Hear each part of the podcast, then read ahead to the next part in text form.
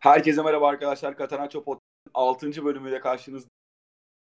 Süper Lig'de bu hafta sürpriz sonuçlar devam etti aksına bakarsanız. Fenerbahçe'nin evinde haftalar sonra aldığı mağlubiyet Antalya Spor'a karşı haftanın sürpriz başlangıcına sebebiyet verdi. Sonrasında Galatasaray'ın Fenerbahçe'nin üstünde milli takım arasına girme e, hedefi vardı. Gençler Birliği'yle. Daha doğrusu Galatasaray taraftarının böyle bir hedefi vardı. Fakat takımının yoktu anladığım kadarıyla. Anladığımız kadarıyla. E, korkunç bir maç seyrettik. 90 dakika 0-0 biten bir karşılaşma. Sanırım çizgi film seyretsem daha çok eğlenirim. Kesinlikle evet. futbolla uzak yakın alakası yok. Yani bugün e, bu arada söylemedim. Yanımda Can var. Merhabalar. bugün yayından önce konuşuyorduk. Can'la beşer maç seyrettik. Bunların içinde Karagümrük'ün maçı da var. Sivas Ankara gücü maçı da var. Trabzon Rize maçı da var. Şu sıralar devam eden Juventus Inter maçı da var. Wolverhampton City maçı da var. Hani bu takımlardan sadece üstün olan kazanması beklenen değil. Nitekim kazanması beklenenler genelde kazanmıyor. Trabzon hariç. Sahada yer alan 10 takımda hem Galatasaray'dan hem Gençler Birliği'nden çok daha keyifli e, adına futbol diyebileceğimiz futbol oynuyor. Onun kritiğini yaptık yayına başlamadan önce. Sonrasında Beşiktaş'ın ölüm kalım maçıydı. Beşiktaş için aslında genelde söylenen ölüm kalım maçına çıksa ölür tarzında bir yaklaşım var. Bunu hepimiz biliyoruz yani. Bunu dile getiriyoruz zaman zaman. Fakat bu sefer ölüm kalım maçından forvetleri Burak'ın katkısı. Yani geçen sezon onları dipten alıp tepeye çıkaran Burak, şampiyonu gerisine tekrar sokan Burak, bu sezon da sakatlığının verdiği o sıkıntıları üzerinden atmış gibi gözüküyor. Penaltı golü üstüne yaptığı muazzam bir asist var. Ve Beşiktaş'ı Alanya Spor karşısında 2-0'lık galibiyete taşıdı. Yani yere göz sığdırılamayan Fenerbahçe'da 12 11 puanda ligde 4. ya da 5. sırada olması.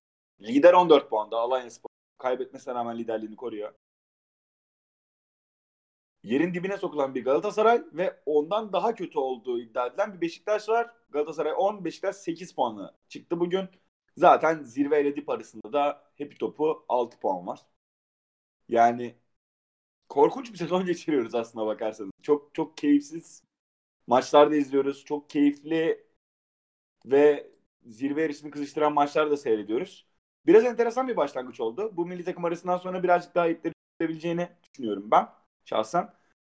E, lafı da fazla uzatmadan istersen Can Antalya Spor Fenerbahçe maçıyla başlayalım. Hı hı. Abi yani haftanın sürprizi diye başladın zaten. Hakikaten de öyle. Şimdi e, Fenerbahçe'nin hani e, bu sezon güçlü oyun şudur budur falan hep onları konuştuk. Yani iç sahada e, Antalya Spor gibi hani mütevazi diyebileceğimiz bir takıma karşı açıkçası puan kaybı yapması e, çok da beklenmiyordu. Ya Antalya Spor mütevazi takım diyorum. Onlar da hoş 6 maçta 8 puanla çıkmışlardı. Yani hani e, Galatasaray'da mesela 9 puandaydı 6 maç sonunda. Yani mütevazi dediğimiz takım durumu da bu. Yani ligdeki hakikaten puan sıralaması absürt bir yere evrilmiş durumda. Ama yani ne olursa olsun hani derbide de sonuçta e, vasat üstü bir performans göstermişti Fenerbahçe. Galatasaray'dan daha da e, istekli ve sahaya daha sağlam bastığında konuşmuştuk geçen hafta. Bunun üstüne milli takım arası öncesinde iç sahada e, maçı önceden kopartacak hamleleri yapar. İşte 1-2-0 öne geçer ve ondan sonra maçı tutar gibi bekliyorduk. E, öyle olmadı. Daha 6. dakikada zaten Ufuk Akyol e, Antalya Sporu öne geçildi. Yani bu golde de zaten hani Fenerbahçe'nin bu sezonki açıkçası e, en büyük sıkıntısı bence açığa çıktı. O da nedir? Hani stoper sıkıntısı. Zaten bunu e, dünya ahiret biliyor artık. Ama hani e, Ufuk'un topu aldıktan sonra dribling'e başlıyor. Jason bayağı bildiğin buyur abi geçsen golü at diye önünden çekiliyor ve Ufuk karşı karşıya kalıp golü atıyor. Ee, yani Fenerbahçe'nin yedeklerine baktığımız zaman şimdi Serdar Aziz, Sadık ve Rami var. Yani üç tane stoperi var Fenerbahçe'nin yedeğinde. Ama bir orta saha oyuncusu olan Jason hala stoperle oynamaya devam ediyor. Yani e, Rami bir maç denendi bu sezon. Ankara gücü maçında ilk yarısında oynamıştı. Gol edilmişti. E, onun daha hazır olmadığı söyleniyor ama hani Sadık ve Serdar ne kadar hazır değil ki hala e, orta saha olan Jason stoperde oynuyor. O bir soru Serdar ve Sadık bu kadar tercih edilmeyecekse edilmeyecek değilse neden geçen sene devre arası sağda 1,5 milyon euro Serdar'a da 2.2 milyon euro verildi. O da başka bir konu tabii. Ki geç, bunu Tolga Yarsın için de sorabiliriz ona da 3,5 milyon euro verilmişti. Hiçbiri e, yani süre alamayacak e, duruma gelmiş durumdalar. Şimdi istatistiklere bakıyorsun maçın. İşte yine 25 şut var. 686 pas yapmış Fenerbahçe. %70 top, %76 topla oynamış ama e, yani kaçırdığı gol olarak baktı, baktığımız zaman öyle hani e, Fenerbahçe çok fazla gol kaçırdı, çok denedi ama bir türlü topu kaleye sokamadılık bir durum bence yok. E, ki burada hani ben e, açıkçası Bülent Korkmaz'ın da övülmesi gerektiği taraftan e, tarafındayım. Çünkü e, Antalya Spor'un hani kadrosu e, açıkçası yani geçen sene de zaten çok büyük bir iş yapmıştı Bülent Korkmaz. Hani o e, yapıdaki bir kadroyu 7. sırada bitirmişti. Herkesin e, küme düşer bu dediği takımı. Ya bu sene de yine e, açıkçası ortalama diyebileceğimiz bir kadroları var. Ama elindeki malzemenin yine en iyisini bir şekilde alıyor Bülent Korkmaz ve hani sahaya yansıttığı oyunda bunu gösteriyor zaten. E, Fenerbahçe'ye net pozisyon vermediler. Bir tek işte ikinci yarıda e, Miha Zayt'sın kaçırdığı iki pozisyon var. İşte bir tanesi penaltı noktasından bir şut çekti, tribüne gitti. Bir tanesinde bayağı boş kaleye uçarak bir kafa vurdu. Onda Muriç çeldi çizgiden. Ya bayağı Muriç'in e, sırtına çarptı top. Ya onun haricinde açıkçası benim hatırladığım öyle Fenerbahçe'nin ya bu da nasıl kaçar diyebileceğimiz bir pozisyonu yok. E, işin diğer tarafından bakacak olursak Antalya Spor'un da kaçırdığı bayağı net pozisyonlar var. Özellikle ikinci yarıda bu 55-65 arası olan bir 10 dakikalık bir hatta 55-60 da diyebiliriz. Bir 5 dakikalık bir Antalya Spor baskısı vardı. Çok ileri ileriye çok hızlı çıktılar. E, Atıf'la işte bir kanatta Hamilton'la işte forvetleriyle. Ve orada e, Altay'ın e, çıkardığı iki tane absürt pozisyon var. Bir tanesi kim kaçırdı hatırlamıyorum açıkçası. E, Eren Albayrak'tı sanırım ama o karşı karşıya Altay'ın gösterdiği refleks inanılmaz. Yani e, vuruş da kötü değil ama hani kolunu öyle sağ kolunu kaldırıp bir anda topu çelmesi karşı karşıya kimse de yok. Çok iyi bir pozisyon, e, çok iyi bir kurtarış. Üstüne kornerden Antalya Spor yine uzaktan bir şut çekildi. Altay sektirdi. E, orada sektirmesinde ben bir problem olduğunu da düşünmüyorum. E, çok kalabalığın arasından geliyordu top. Sektirdikten sonra kalenin içinden bir Antalya Sporlu e, topa vurdu. Altay onu da çıkardı. Sonra çizginin üstüne Muriç çıkardı. Yani hani hakikaten 2-3 dakika içerisinde Antalya Spor acayip pozisyon kaçırdı orada. Ki ondan sonra da dene, e, denemeye de devam ettiler. Altay yine kenardan e, uzanıp çıkardığı bir pozisyon var Atıf'ın şutunda. Yani Altay açıkçası Fenerbahçe'yi biraz maçın içinde tuttu orada. Ki ben orada da hani e, o pozisyonları gördükten sonra dedim ki ya dedim Altay hani Başakşehir maçını hatırladım zaten. Hani orada da iki tane kurtarış yapmıştım. Burada da şimdi iki üç tane çok güzel kurtarış yaptı. Fenerbahçe bunun da artık e, arkasına gazını alarak ben iki tane üç tane atar buradan ve hani galibiyetle çıkar diyordum atamadılar. Ee, yani Emre Belezoğlu oyundan er, nispeten erken çıktı. Ona biraz tepki vardı ama hani şey e, yine sakatlandı sanırım. Adeles'in tutuyordu çünkü çıkarken. Ve hani e, baktığımız zaman Fenerbahçe'nin kadrosunda yine o hızlı kanat eksikliği var hala. E, bu Geri Rodriguez ve Moses'ın sakatlıkları devam ettiği için Tolga ve Ozan ikilisi çıktı kanatlarla ama hani bu da oyunu çok oyununu çok limitliyor Fenerbahçe'nin. Hani hücumda istediği üretkenliği de sağlayamıyor. Deniz Türüç gildikten sonra da hani e, yine biraz bal yapmayan arı kıvamında oynadı. Ve yani hani Bülent Korkmaz açıkçası gayet iyi bir oyun planıyla çıktı Kadıköy'den. Ben Bülent Korkmaz'ı gerçekten tebrik ediyorum bu yüzden. Sen ne düşünüyorsun abi maç hakkında? Yani o, hakikaten çok sürpriz oldu çünkü. Ya sürpriz olduğu kısmını zaten başta ben de söyledim. Katılıyorum o kısma ama e, Antalya Spor'un aslında bu sezon gösterdiği performansı Bülent Korkmaz'la hani oyun anlayışı de geçen sezondan gelen bir şey. Geçen sezon bu ödenmeyen maaşlar e, kaçıp giden futbolculardan sonra Bülent Korkmaz'ın kalan takımında e, cesur oynamaya mecbur kalmış ama bundan da keyif alan bir takımdı. Vodafone Park'ta geçen sezon Beşiktaş'ın yenilmezlik serisinde işte hatırlıyorum. Yani son derece iyi bir oyunla başarmıştı hatta bunu. Büyük bir başarı Bülent Korkmaz'ın Antalya'da yaptığı. Genç oyuncuları takıma katması ve oyun anlayışı olarak. Fakat bu sezon irdelendiğinde geçen sezon da bu e, cesur oyun anlayışından elde edilen sonuçtan sonra bulundukları yeri koruma isteklerine girmeleri onları defans anlamda gelişmeye itti.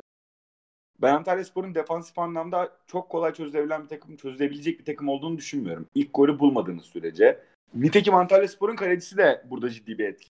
Savunmanın düştüğü anlarda Bofe'nin da Antalya Spor'un oyununu yukarı çeken etmenlerden bir tanesi. Hı-hı. Fenerbahçe karşısında zaten Antalya Spor'un kapanan bir oyun anlayışı sergileyeceğini ve gol, ilk golü yememeye çalışacaklarını biliyorduk. Yani ilk 6 hafta gösterdikleri performans, kazandıkları maçlarda oynadıkları oyun ve benimsedikleri taktik anlayış da bu doğrultudaydı. Beni şaşırtan Antalya Spor'un 6. dakikada bir şekilde o golü bulmuş olması. Antalya Spor golü bulduktan sonra bu aslında tehlike sinyallerinin işaretiydi Fenerbahçe için. Çünkü zaten ilk golü yememeye çalışan Spor ve uzun süredir beraber oynamanın da verdiği alışkanlıkla gelen bir savunma anlayışına sahip. İlk gol attıktan sonra o motivasyona golü yememek için de çok çabalayacaklardı. Nitekim öyle de oldu yani. İlk golü yedikten sonra Fenerbahçe beklediğimiz bir maç oldu. Kapanan bir Antalya Spor, topa sahip olan bir Fenerbahçe. Fakat dediğin gibi golü bulmakta zorlandılar. Ki golü bulmakta zorlandıkları süreçte savunma çizgisini de bir tık daha ileriye çekip takım boyunu kısaltmayı denedi Fenerbahçe ve arkadaş büyük açıklar bıraktı. Orada bitirici ayaklarının olmaması Antalya maçı kopmasının önüne geçti. Ben de aynen senin söylediğin gibi Altay'ın ilk değil ama ikinci çıkardığı o kale ağzından için çıkardığı son anda pozisyondan sonra Fenerbahçe'nin geri döneceğini düşünmüştüm.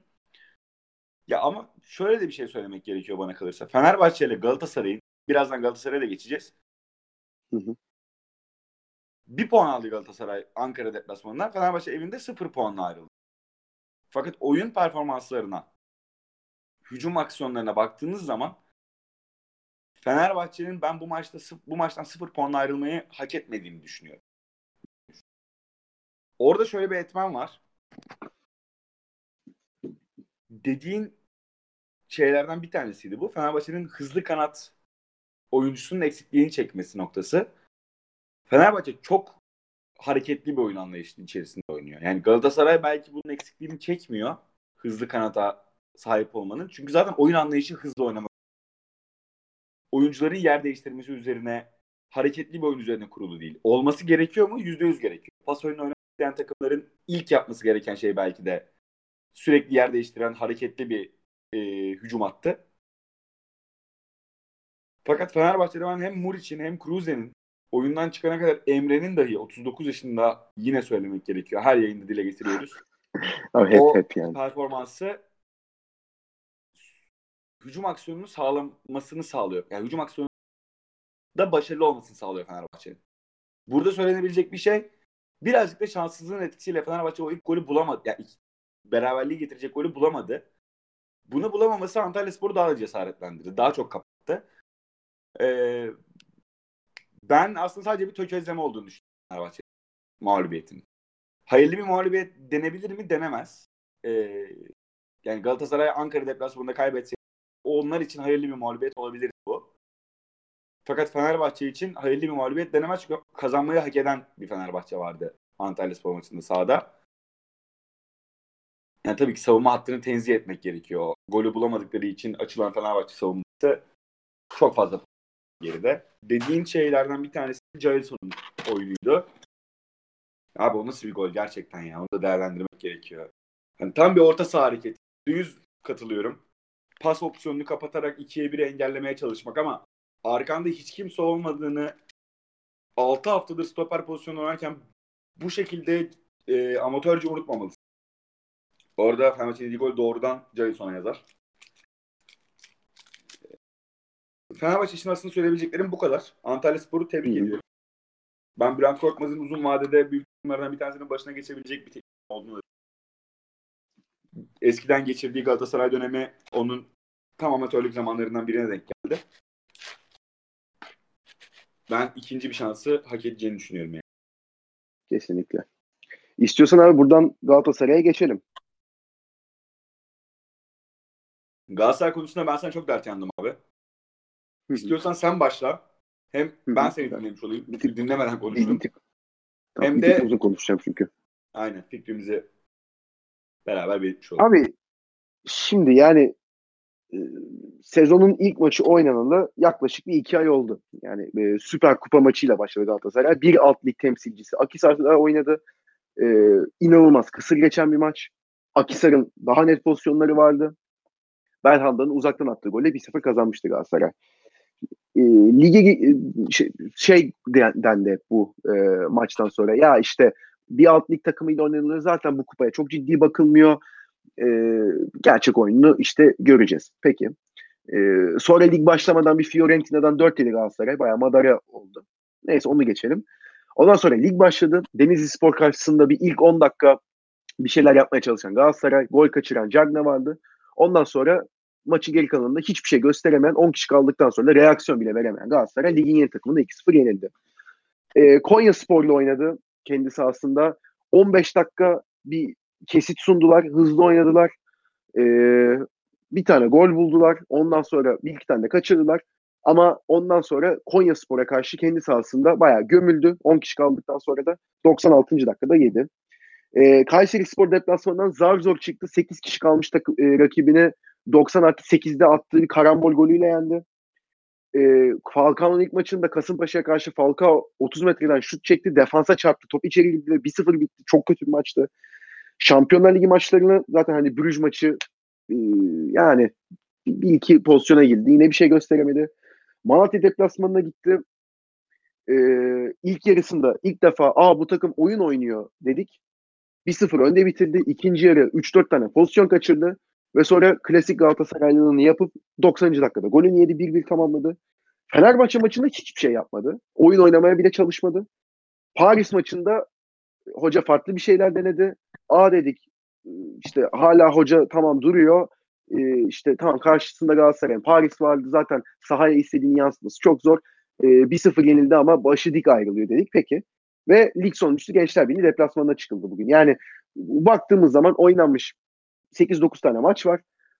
Galatasaray'ın top oynadığı dakika sayısı bu 8-9 maç içinde toplasan herhalde 30 dakika falan yapıyor.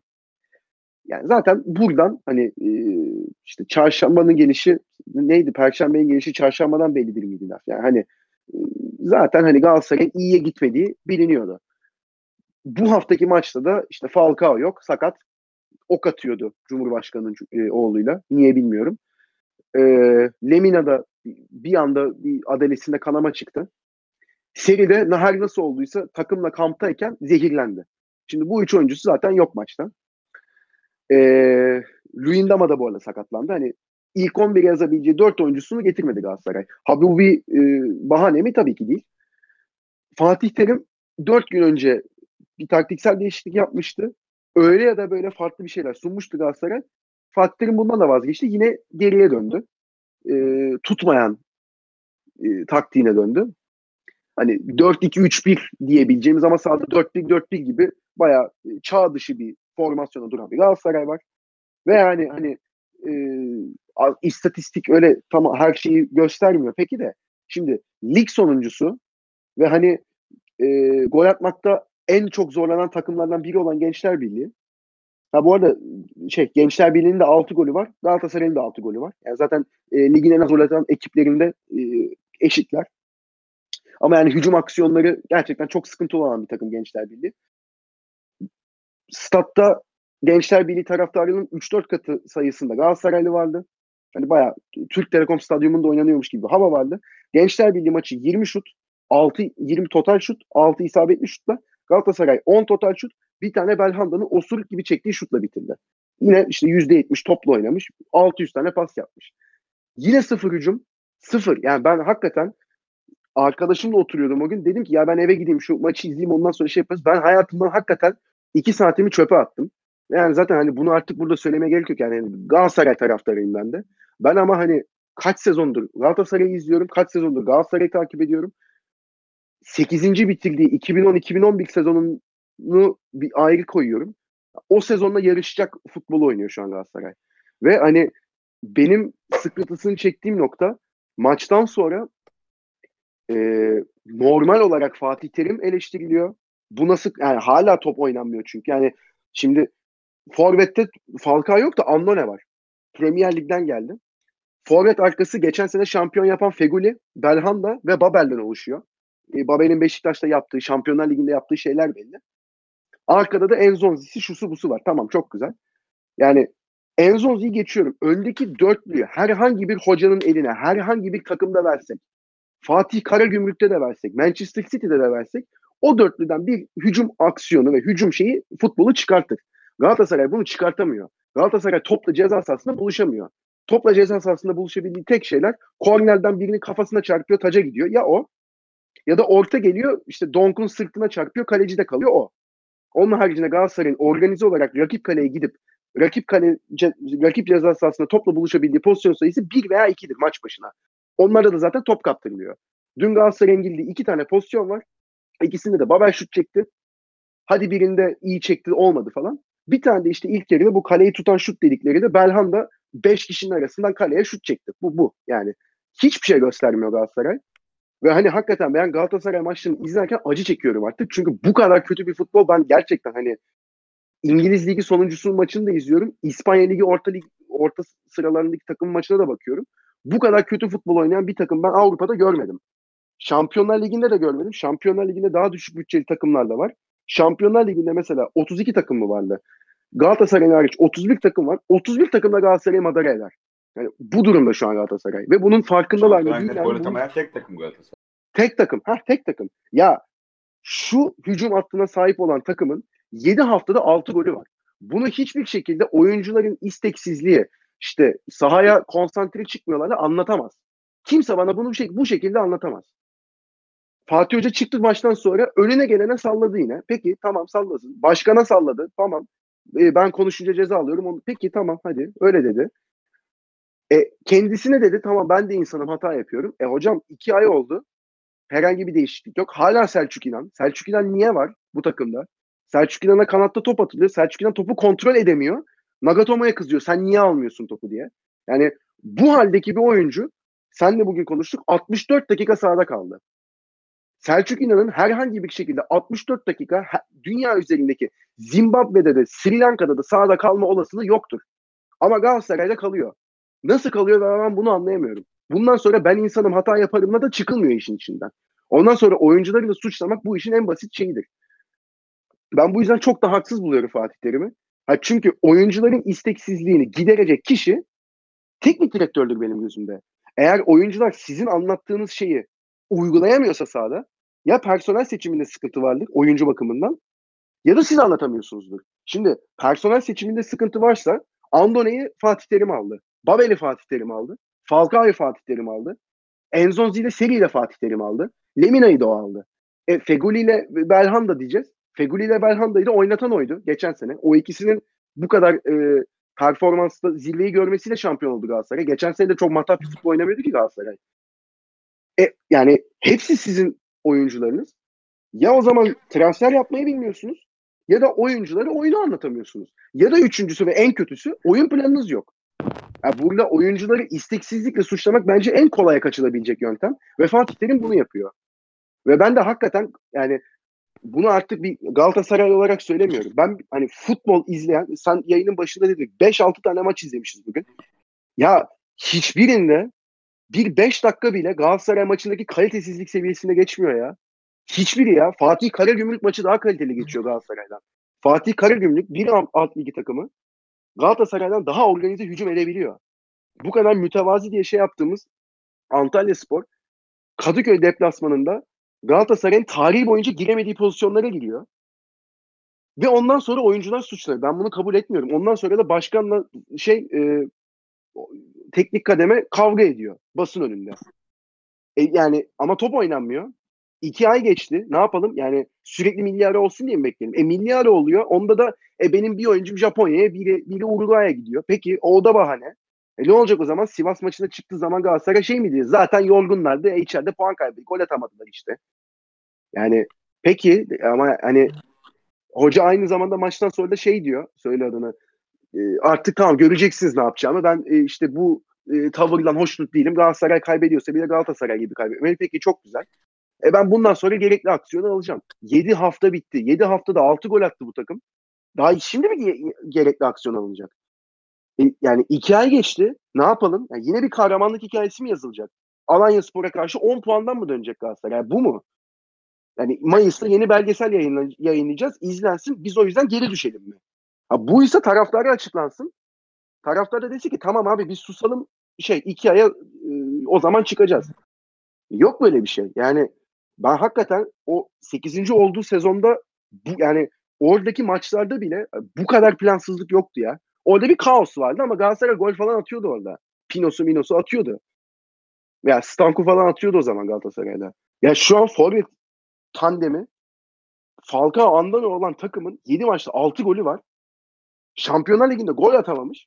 Gol atmaya geçtim. Pozisyona girememiş ya. Hani lig sonuncusu takıma 10 kişi son 10 dakikayı 10 kişi oynamış takıma karşı Galatasaray pozisyona giremiyor. Yani ve bunun suçlusu bir şekilde yine başkaları olabiliyor. Yani ben artık hakikaten çok sıkıldım bu işten. Son iki sezonda da yani ilk şampiyonluğunda Galatasaray'ın hani e, kendisinden nefret ederim. Ama Tudor'un iç sağ çok güçlü iç sağ oyunu bir orada e, alışkanlık yarattı Galatasaray'da ve o oyun devam ettirildi. Galatasaray o sezon belli bir oyun şablonu vardı iç sahada. Mariano'su, Belhanda'sı, Fegulisi sağ kanatta üçgen kuruyordu. Çizgiye yeniliyordu, çıkarılıyordu. İçeride Gomis zaten içeri tıklıyordu. 30 tane gol attı öyle. Geçen sene onu da devam ettiremedi Galatasaray. Geçen sene bayağı haybeye şampiyon oldu. Karşısında kaç kere söyledik. Başakşehir değil, Beşiktaş, Fenerbahçe, Trabzon olsa dönemezdi. İmkanı bile yoktu. Ama döndü. Peki dönerken güçlü bir oyun da sergilemedi. E bu sezon da böyle ama yani her sezon artık bu artık bir yerden sonra sorgulanıyor. Hani 8 tane şampiyonluğu var Galatasaray'ın başında. Tamam. Yani başımızın üstünde ama yani bu artık beni hakikaten delirtecek bir noktaya geldi. Ben hakikaten hani Galatasaray maçını kapamak istiyorum izlerken. Hakikaten bunu hani bir taraftar olarak değil bir futbol izleyicisi olarak söylüyorum. Ve ben gerçekten çok sıkıldım. Yani yine durduk yere kaos da yaratıldı. Futbolda oynanmıyor. Ee, yani maç hakkında zaten diyebilecek bir şeyim de yok. Yani Galatasaray bu sezon ilk üçe girerse gerçekten şanslı saysın kendini. Bu, bu duruma gelmiş durumdalar artık çünkü. Ya ben söylediklerine harfiyen katılıyorum aslında. Ee, oyun şablonunun tutmaması ve bunu Paris karşısında değiştirerek bir oyun anlayışına hakim olmaya çalışmak. Bunun yine gol atamamakla sonuçlanması fakat oyun olarak taraftarını tatmin edebilecek düzeyde olması Gençler Birliği maçı için herkese umut vaat etmişti. Yani futbol sever olarak diyordun ki Galatasaray e, rakibe topunu oynatan fakat rakibi karşılamayı bilen kendi hücum organizasyonlarında belli bir düzeyde daha alışılacak, daha vakit var e, diyerek toparlayabileceğini gösteren bir takım hüviyetindeydi. Fakat Gençler Birliği maçında bir kere sanki Paris maçında hiçbir şey istenildiği gibi olmamışçasına eski sisteme geri dönüş yapılması ve bu denli negatif bir oyun ortaya konurken de bu statikliğe karşı bir değişim harekatına girilmemesi yani Emre Mor'un oyuna girmesi Galatasaray'da benim için bir şey ifade etmiyor ya da Adem Büyük'ün oyuna girmesi bir şey ifade etmiyor. Dediğin gibi yayından önce de konuştuğumuz gibi 65 dakika Selçuk İnan'a sabretmiş bir Galatasaray Teknik Direktörü Ankara deplasmanında zaten bir puanı e, kabullenmiş demektir. Yani Galatasaray oyunu 25 dakikada çevirebilecek bir takım belki de bu düzen değiştikten ve her şey çok yolunda gitmeye başladıktan sonra da olmayabilir.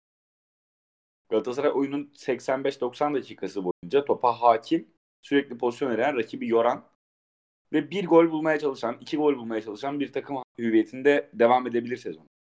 Ve bu bir zaman sonra kabullenilebilir. Fakat Galatasaray maçlarında benim sezon başından beri gözlemlediğim bir kere %70 topa hakim oluyor. Buraya kadar hiçbir sıkıntı yok. Çok güzel. %70 topa hakim. Ben pas oynayacağım. Ama nasıl hakim? Ama nasıl hakim? Yok. Şurada şöyle bir sıkıntı var. Fark ettiğim Galatasaray maçlarının bu denli kötü geçmesinin sebebi olarak da e, göz önüne gelebilecek. Yahu %70 topa hakim oluyorsunuz. Çok güzel. Yani diyorsunuz ki rakibe biz seni oynatmayacağız. Biz sana topu vermeyeceğiz. Sen top oynamayacaksın. Çok güzel. Rakibe topu vermediğiniz zaman rakip oyununu ortaya koyamıyor. Bir türlü şablonunu oturtamıyor ve hücum aksiyonlarına giremiyor. Zor giriyor. İşte e, Gençler Birliği karşısında Gençler Birliği 6 şutu mu 9 şutumun 9 şutu vardı Gençler Birliği ilk yarıda. Evet. Bu 9 şutun ee, tamamı totalde Gençler Birliği'nin yaptığı 81 isabetli pastan gelmiş. Yani Gençler Birliği kalesinden rakip kaleye kadar 9 pasta gidip şut çekmeye çalışmış. Bu ne demek? Gençler Birliği topa hakim olmamayı kabullenmiş. Hakim olduğu kısımda da sonuca oynamaya çalışmış. Bu, bu anlaşılabilir bir oyun anlayışı. Yapabildiler mi? Pozisyona girdikleri anlar var. Gole yaklaştıkları anlar da var ama genel olarak Gençler Birliği şunu oynadı diyemeyiz. Bu sadece Gençler Birliği üzerinde mi geçerli? Hayır. Kasımpaşa'ya da aynısını yaptı Galatasaray. Son 10 dakika 1-0 korumak için kapandı. O ara bir topu verdi. Maç %30, %35 e, Kasımpaşa topla oynamasıyla bitti. Ya bu ne demek? Zaten son 10 dakika topu verdiğim bir takım %35'le maçı bitiriyorsa maç boyunca %28, %29'da falan oynamıştı. Bu çok düşük bir oran. Bunun üstüne daha öncesinde gerçekleşen Konya maçı var. Konya maçında da 10 kişi kalana kadar yine topa hakim, pozisyona girmeye çalışan, bir tane gol atabilen. Çünkü yine aynı kısır döngünün içerisinde kaybolan bir Galatasaray takımı. Yine 10 kişi kaldıktan sonra topu rakibe veriyor. Bu sefer skoru korumayı başaramıyor. Yine %40 civarı bir topla oynama Konya Spor ama bir birlik bir beraberlik. Yani varmak istediğim nokta şu. Sen topa hakim oluyorsun. Rakibin oyunu oynatmıyorsun. Kimseye rakibin oyun, oynamaya çalıştığı oyun şablonunu izlettirmiyorsun. Kendin de bir şey oynamadığın zaman 90 dakika boyunca kendi taraftarını kendi taraftarın bir kenara senin maçını açıp izleyen herhangi bir futbol severin canını sıkmaktan başka hiçbir işe yaramıyorsun. Yani bu anlayışın bir kısmını şeyde tamamlayabiliriz. Galatasaray rakibini oynatmak istemiyor. Bunda çok başarılı Galatasaray. Galatasaray rakibini oynatmıyor kolay kolay. Paris Saint Germain Galatasaray karşısında pozisyona girerken maç boyunca 6-7 pozisyon ki Paris Saint Germain'den bahsediyoruz. Maç başına ortalama 10 pozisyona giren çok e, elini kolunu sallayarak gol atan bir takım. Yani hafta sonu e, Angers diye mi okunuyor takım? Angers oynadılar. Ve Angers, aynen. Angers işte. Ha. Onlar oynadılar. Ve o karşılaşmada elini kolunu sallayarak 3 tane gol attı Paris Saint Germain. Kendini zorlamadı bile oyuncu. Ya ben burada gidip Angel'le Galatasaray'ı karşılaştırmıyorum. Karşılaştırsam kim üstün çıkar onu da bilemeyiz. Ama rakibin oyununda... Angel çıkar. Yani rakibi oynatmıyor Galatasaray anlayışını, şeyini, e, mantalitesini kabul edebiliyorum. Kolay kolay rakibini oynatmıyor. Fakat kendi de bir şey oynamıyor. Şimdi bu düzenin ilk olması gereken noktası yani Galatasaray futbol takımının oynayacağı futbolun oyn e, planlanması gereken ilk nokta Galatasaray'ın nasıl oynayacağıdır. Rakibi nasıl oynatmayacağı değildir. Rakibi nasıl oynatmayacağına şampiyon olamayacak ve şampiyonluk potasında bulunmayan takımların kafa yorması gerekir. Ben Galatasaray'ın nasıl oynatmam sözünü keserek girmesi, takım, girmesi gereken takımlar bir şey değil. 8 ile 18. sırasındaki takımlardır. Bir şey diyebilir miyim burada? Çok özür dileyerek sözünü keserek. Abi rakibi sen oynatmamak mı istiyorsun? Abi önünde topa sahip olmanın piri olan bir örnek var. Manchester City var. Galatasaray Manchester City oyunu oynasın demiyorum ben. Aynısını Beşiktaş'a da zaten gelince söyleriz. Beşiktaş Manchester City oyununu oynamaya çalışınca batıyor diye. Elindeki personel uygun değil de. Abi şimdi topa sahip olma var, sahip olma var. Şimdi Manchester City maçlarını %80 topa sahip olma oranıyla bitiriyor. 5-6 tane atıp yolluyor. Çünkü nasıl topa sahip oluyor? Abi bir çıkarıyor bekleri zaten bayağı forvet gibi oynuyor. İki kişi geride bekliyor stoperler. Dönen topu alıyorlar zaten. Rakibi kitliyorlar. Top sürekli top çeviriyorlar hızlı bir şekilde. Kanada inip ortaya çıkarıp gol atıyorlar. Guardiola bunu Bayern Münih'te de yaptı. City'de de yaptı. Şimdi zaten ne oluyor? Rakibini oynatmıyorsun ki topa sahip olduğun vakitte. Çünkü top sürekli sende, kontrol sürekli sende ve bulduğun fırsatı gole çevirdiğin zaman zaten 20 dakikada, 25 dakikada 2-0'a geçiyor maç. Ondan sonra e, hadi, hadi, yani hadi oyna diyeceksin adama. Zaten onda diyemiyor. Karşı takım zaten topu ben almayayım, bekleyeyim de gol yemeyeyim daha fazla diyor. Şimdi Galatasaray bunu yapsa top ya kapasa rakibi sürekli denese sokamasa topu kaleye diyeceğim ki tamam hakikaten %75 topla oynuyor bu takım. Deniyor. Kanada iniyor, orta yapıyor, uzaktan şut çekiyor. Verkaş'a ceza sahasına giriyor, karşı karşıya kaçırıyor. Olmuyor. Bir tane uzun top atılıyor. Geride iki kişi olduğu için üç kişi e, hızlı kanatlar ve forvet hücuma çıkıyor Galatasaray gol yiyor. Ben buna kabulüm. Gerçekten kabulüm. Ama şimdi %70 topa sahip olmak Muslera Luindama'ya verdi. Luindama Donk'a verdi. E, Donk Enzonzi'ye döndü. Hop bir baskı geldi. Enzonzi Muslera'ya döndü. Muslera e, şey Nagatomo'ya bir ellilik Nagatomo'nun şey kafa topu attı. Hop taç oldu. Hop taçtan Galatasaray topu kaptı. E, Hadi orta sahada Selçuk Belhanda'ya döndü. E, Belhanda Feguli'ye attı. Feguli topa koşmadı. Hop bir daha taç. E şimdi böyle %70 topa sahip olacaksa olma abi. O zaman topa sahip olma de ki ben topa sahip olamıyorum. Pas yapamıyorum çünkü Galatasaray pas kalitesi rezalet bu arada. Yanına pas atamayan oyuncular var. Ben nasıl oluyor onu da anlamıyorum da. De ki ben bunu yapamıyorum. Ben topa sahip olmayacağım. Topa sahip olduğum vakitlerde hızlı bir şekilde ileri çıkmaya çalışacağım. Sırf abi uzun top atacağım Falcao'ya veya işte Feguli'ye, Babel'e. Zaten o, bir yerden sonra ona dönüyor iş. Diyeceğim ki kafa topuyla indir hani kafa topuyla biri birine indirecek. Falcao 50 metreden şut çekecek. Bu bile bir taktik ya. Galatasaray'ın taktiği yok şu an. Ondan sonra istersen %99 topa sahip ol. Rakip bir tek maça başlarken santrada ve avutlarda topa değsin. Atamazsın ki. Sıkıntı bu zaten. Yani bugüne kadar Gençler Birliği maçına kadar hep Galatasaray'ın problemiyle problemleriyle ilgili burada konuştuk. Bu yayınlarda konuştuk. Seninle özel telefonlarda konuştuk. Hani nedir, nasıl çözülür vesaire gibisinden. Ve hepsinde bir kendi fikrimizi ortaya koymuşluğumuz var. Yani şu yapılırsa çözülecek, şu yapılır. Bu da olmadı hadi şunu yaparsak çözülecek gibisinden konuştuk bunu seninle. Fakat ben Gençler Birliği maçında ilk kez bu kadar umutsuzluğa düştüm genel anlamda. Yani hem sıkıldım hem hayatımın iki saatinin çöpe atıldığını hissettim.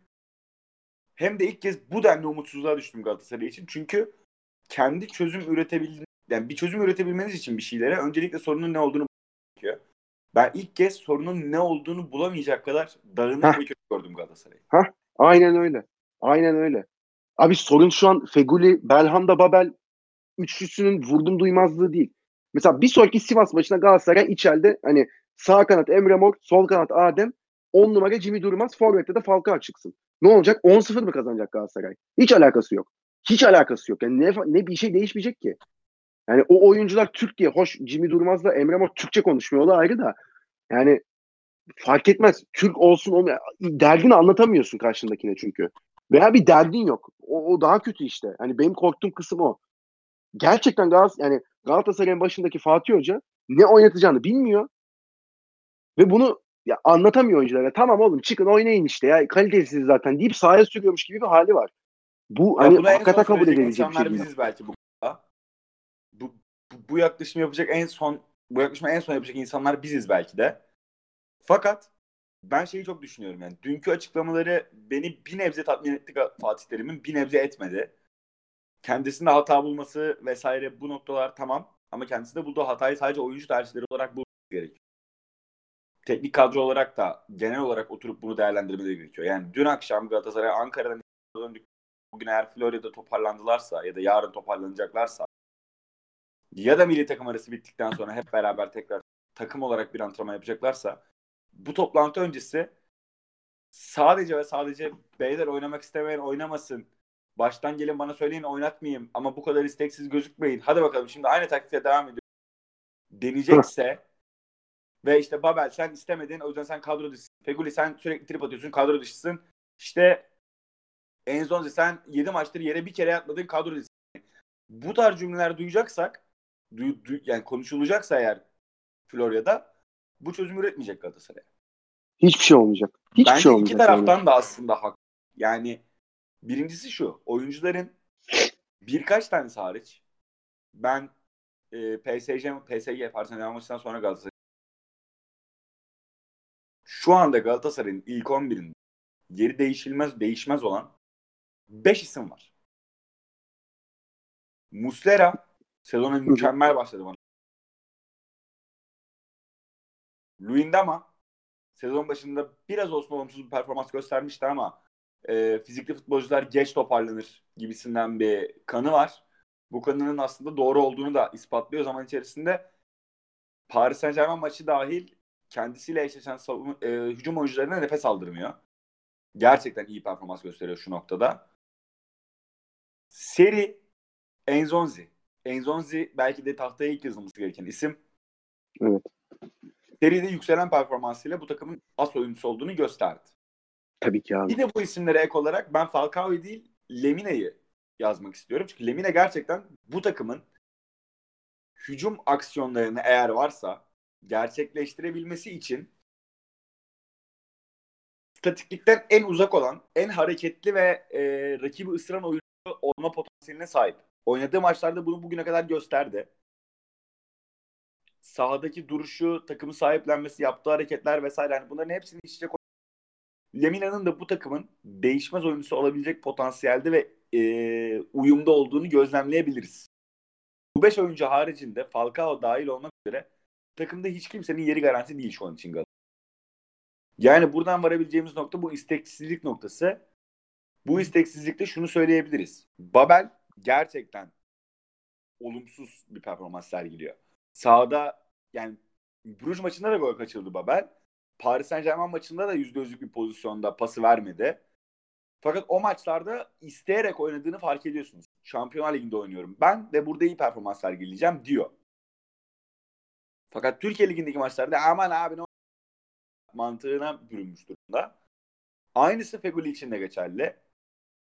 Ya da Feguli için geçerli değilse bile Feguli'nin artık e, bu sezon özelinde üst üste gelen geçen sezonun son dönemi Avrupa'sı üstüne geç takıma katılması sürekli milli takıma gidiyor olması ve sürekli ilk 11'de oluyor olması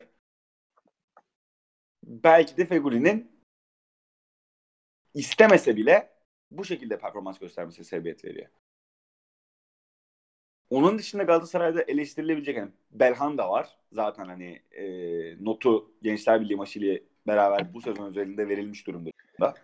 Ki bana kalırsa sezona iyi başlamıştı. Fakat üst üste oynadığı negatif maçlar yani hem taraftarın gözünde hem takımın gözünde kendi değerini çok düşürüyor. Ya maskeyle çıktı oynadı değil, falan böyle şey. Çok iyi oynamayı çok istedi ama katkı ver. Oynama abi maskeyle. Oynama yani. Eğer oynayamayacaksan, etrafını görmüyorsan oynama. Çünkü bu sen hem takımın özgüveni düşürüyor hem senin performansını düşürüyor. Eksik oynatıyorsun bizi. Abi kahramanlık ee, yapacak diye formda seri Fenerbahçe maçında şeye tribüne yollandı. Ne Aynen oldu peki? Öyle. Hani yani, benim bu sezon üzerinde oyuncu tercihleri bakın eleştirdiğim iki maç var. Bir Fenerbahçe maçında serinin oynamaması. Ki ben neyle karşılaşacağımızı bilmediğim için onu da baştan eleştirmemiştim ama maç sonu performansından sonra e, Belhanda'nın ve takımın e, aslında serinin oynaması gerektiğinin farkındaydım. Buna ek olarak bir de Gençler Birliği maçındaki Selçuk İnan tercihi.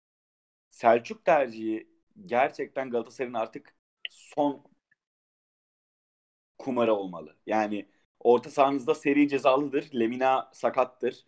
Ömer Bayram'ın işte Nagatomo cezalıdır. Ömer Bayram sol bek değerlendirecektir.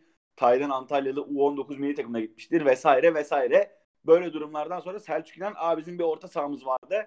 Ee, hani Donk da şey olmadı mesela. Marka cezalı. Donk da stoper olmadı. Donk da stoper. Ha, tabii. Yani 6 opsiyonunu birden kullanamadığın zaman Hı. son olarak bir orta sahamız vardı. Genç, yani orada bile ben kullanmam bu saatte Selçuk'u. Abi bir şey soracağım burada sana. Ki en azından Hı. acemilik de olsa aynı Fatih evet. dün, dün söylediği gibi. Bir şey soracağım sana burada bak. bir şeyler yapabilir. Ya ben dün fark ettim. Geçen sezon bazı maçlarda fark ediyordum. Bu sezon başında oynadığı maçlarda sahada topu aldığı zaman iyi niyetinden tamamen bağımsız konuşuyor. İyi niyet, çok iyi niyetli olabilir. Galatasaray kaptanı olabilecek karakterde birisi. Bunlara hiçbir sözüm yok. Bu kadar sezon Galatasaray'da ekmek giyip forma giymek, bu kadar sezon bu takımın içinde bulunmak, sözleşme uzatmak vesaire bunların hepsi Selçuk'un Galatasaray'a yakışan bir isim olduğunu gösterir. Fakat topu ayağına aldığı vakit bu kadar veteran oynayan sanki ben hani futbolu bırakmışlar kendi arasında bir maç yapıyor ve top Selçuk'a gelmiş gibi. Gerçekten çok olumsuz bir performansı var. Ee, bu saatten sonra kullanılmaması gerektiğini düşünüyorum. Yani bir numaralı turnusolu belki de Galatasaray Teknik Heyeti'nin Selçuk İnan'ı bu saatten sonra oynanacak hiçbir karşılaşmada ilk olarak kullanmaması olacaktır. Hatta ve hatta yedekten dahi kullan.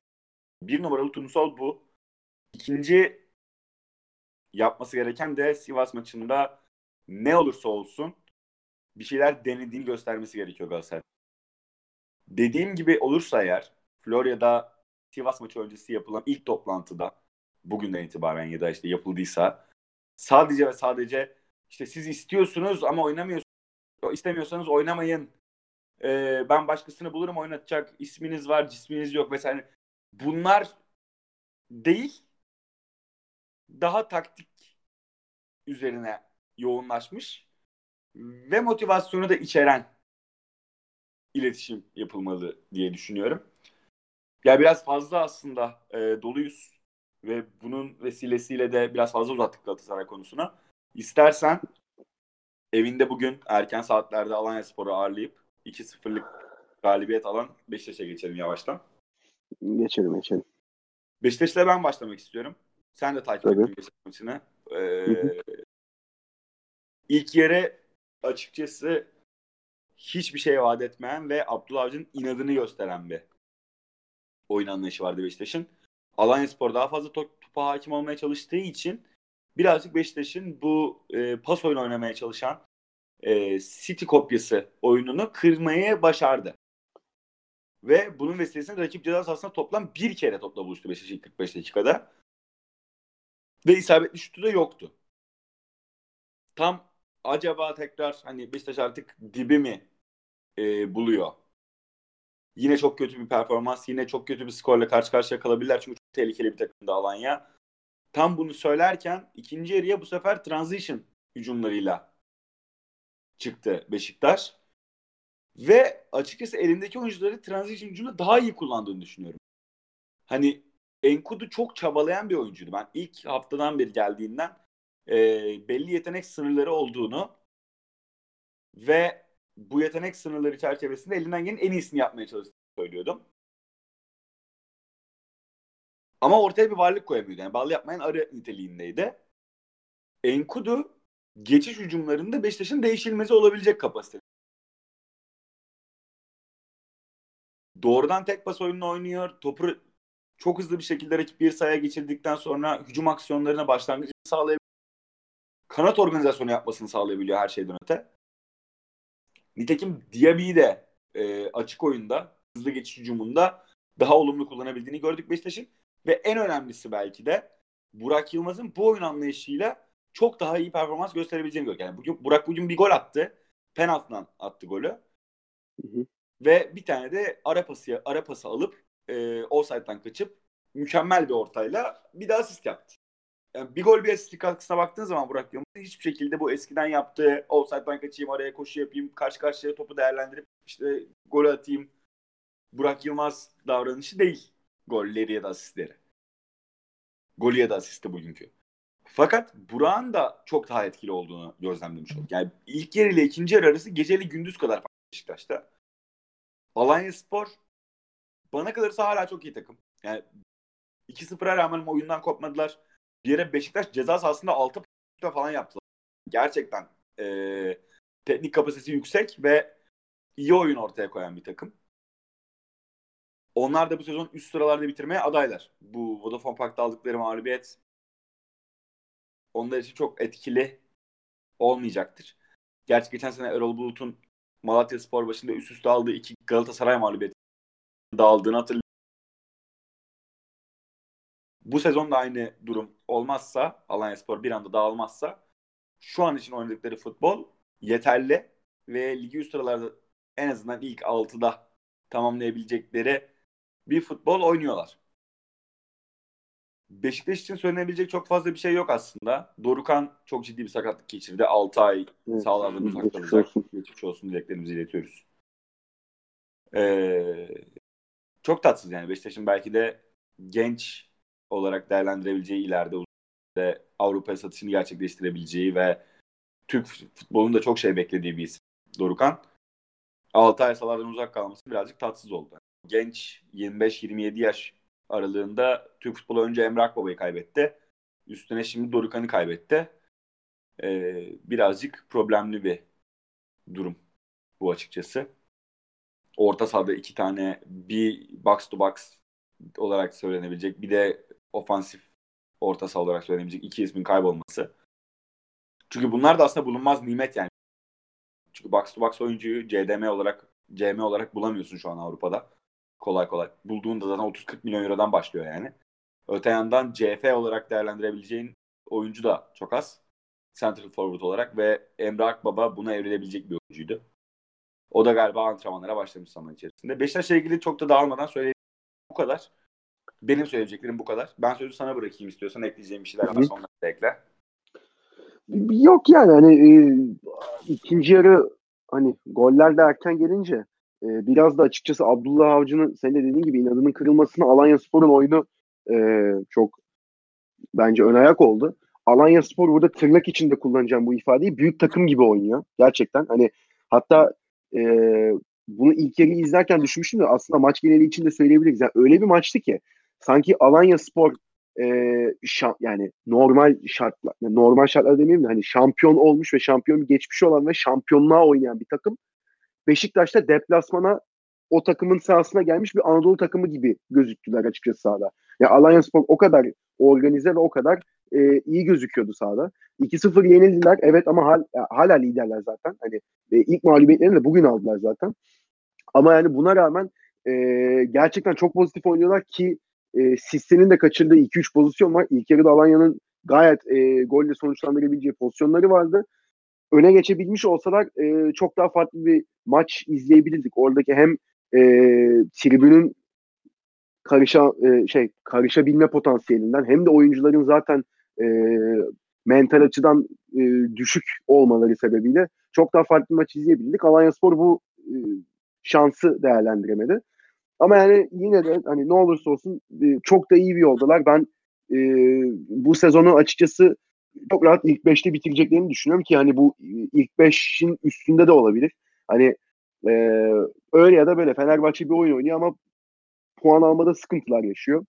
Galatasaray hiçbir şey oynamıyor.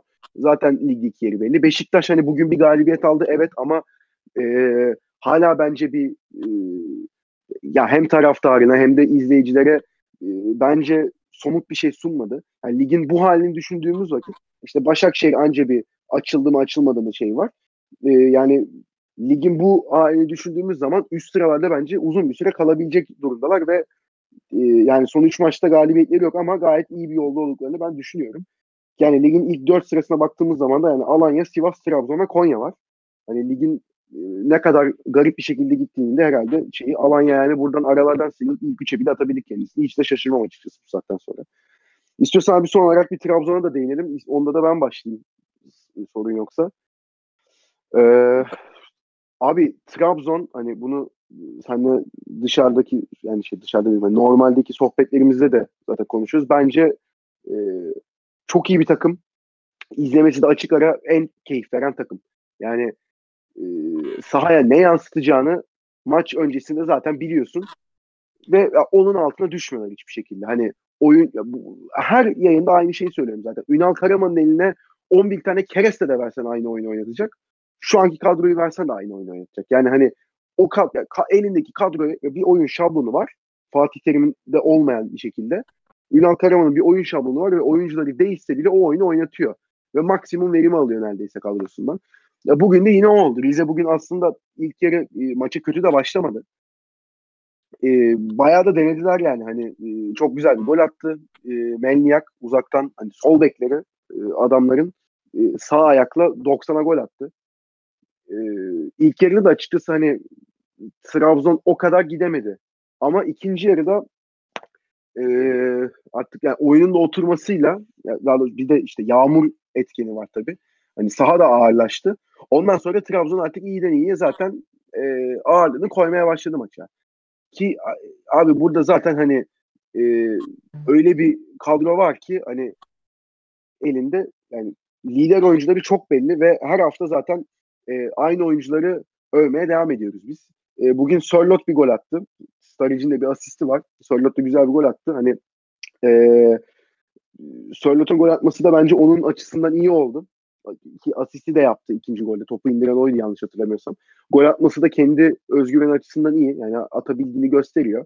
Ki zaten hani e, kötü bir oyuncu değil. Hani formsuz diye daha çok nitelendiriyorduk. Hani ben biraz hani kazma demiş olabilirim ama bugün de e, o lafları yedirdi bana sağ olsun. İyi de oldu gerçi ama.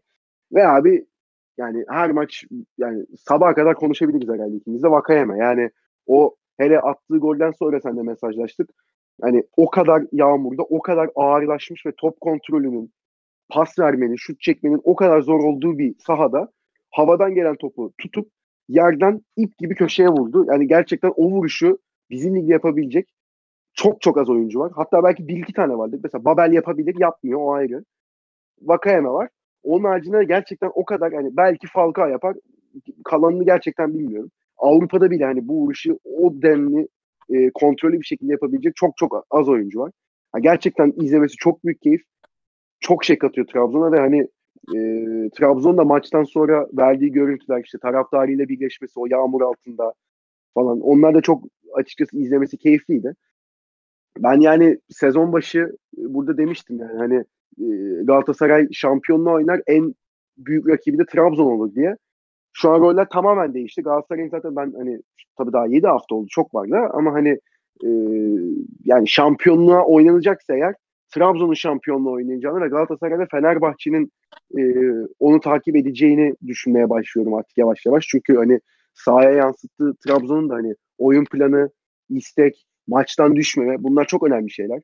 Ki hafta içi e, Bazel'le Bazel'e karşı oynadıkları maçta da gayet iyi bir oyun sergilemişlerdi.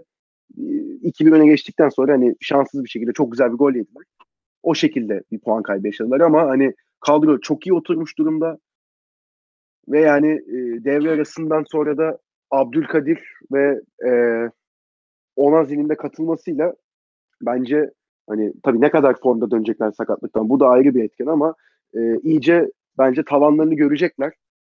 E, yani dediğim gibi hani her maç beklentimin hiçbir şekilde altına düşmüyorlar ve sahada bana izlettikleri futbol gerçekten keyif veriyor. Ben gerçekten böyle bir Trabzonspor izlediğim için e, çok da mutluyum. Çok da sempatik bir takım oldular.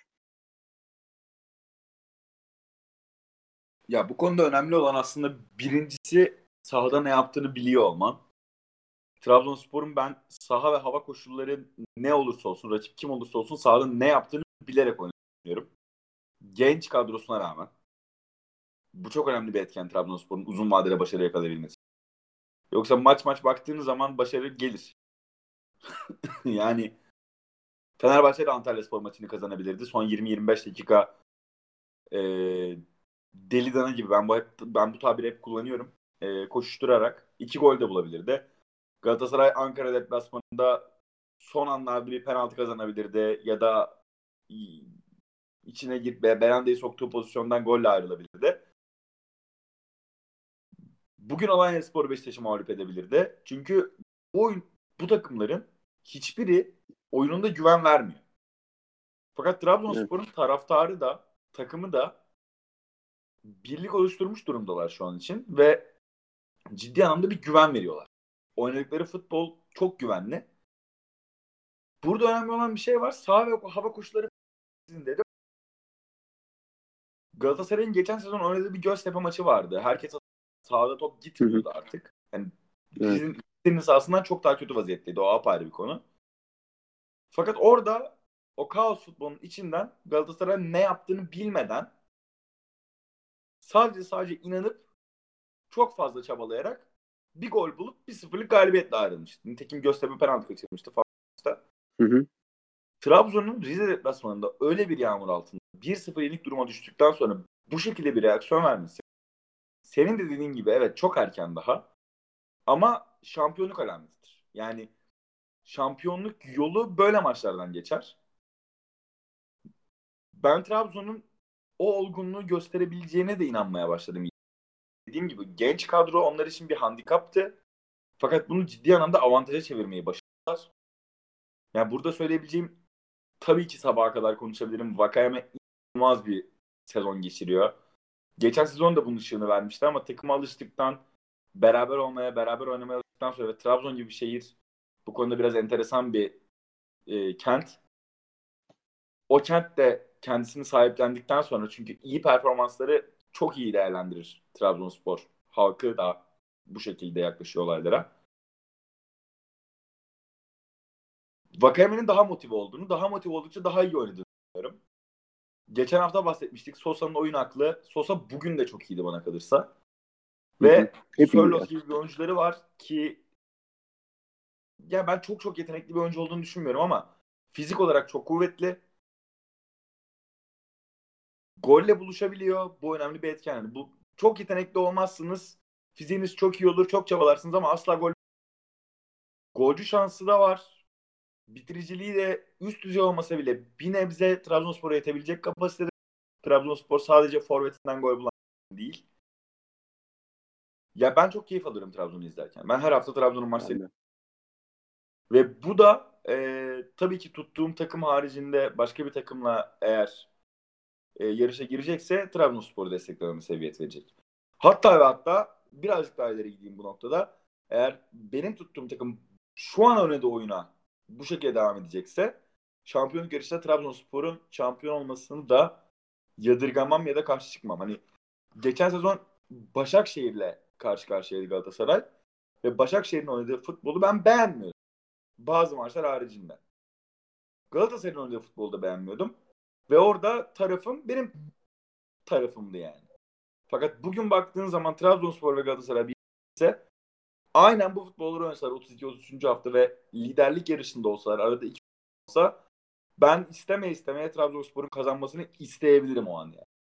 Yani aynı fikirdeyim. Yani hani şu an hakikaten o e, büyük diyebileceğimiz takımlara baktığımız zaman en sahada ne yaptığı belli olan, sahada ne yaptığını bilen, bir şey sunan takım e, Trabzonspor açık ara yani. Hani Fenerbahçe sezona iyi bir giriş yaptı demiştik. Hani e, hızlı oynuyor, şudur budur ama hani onların e, defolarının da ne kadar belli olduğunu zaten konuşmuştuk.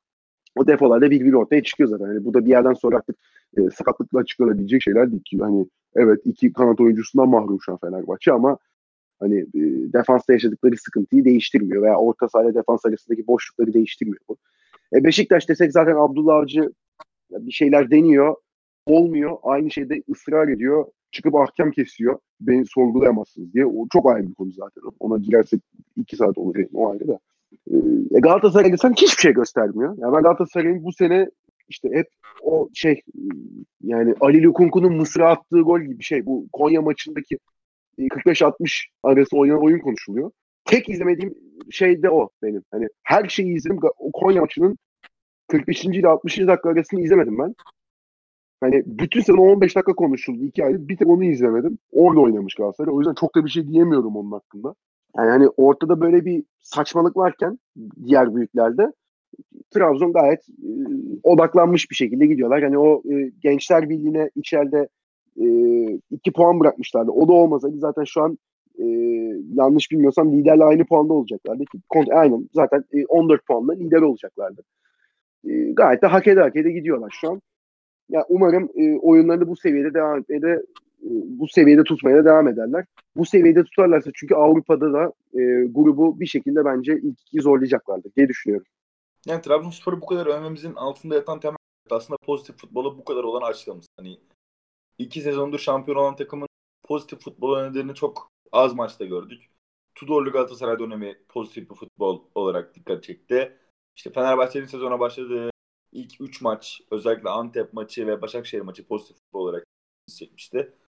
Beşiktaş'ın Talişkalı sezonu, ilk sezonu çok dikkat çekiciydi pozitif futbol anlamında. Onun dışında pozitif hiçbir şey görmedim. Pozitif gördüğümüz ilk şeye bu kadar sarılmak istiyoruz. Ben de uzun vadede Trabzonspor Avrupa'da başarılı olabileceğini ve ligde de iyi işler yapabileceğini düşünüyorum. İnşallah crossfade olmaz. Hem Avrupa bir arada giderken Evet. eee, burada sıkıntı yaşamazlar. Çünkü kadro genişlikleri alttan besledikleri genç oyuncularla bu kadar geniş. Ama aslına bakarsan o kadar da geniş bir kadroları yok. Nitekim Basel maçında rotasyona gittikleri için belki de puan kaybettiler. Evet. Kazanabilirlerdi o maçı. Aynen öyle. O halde Katanaço Podcast'ın 6. bölümünün sonuna gelelim abi. Tamamdır. Ee, bizi, bizi dinlediğiniz için teşekkür ederiz.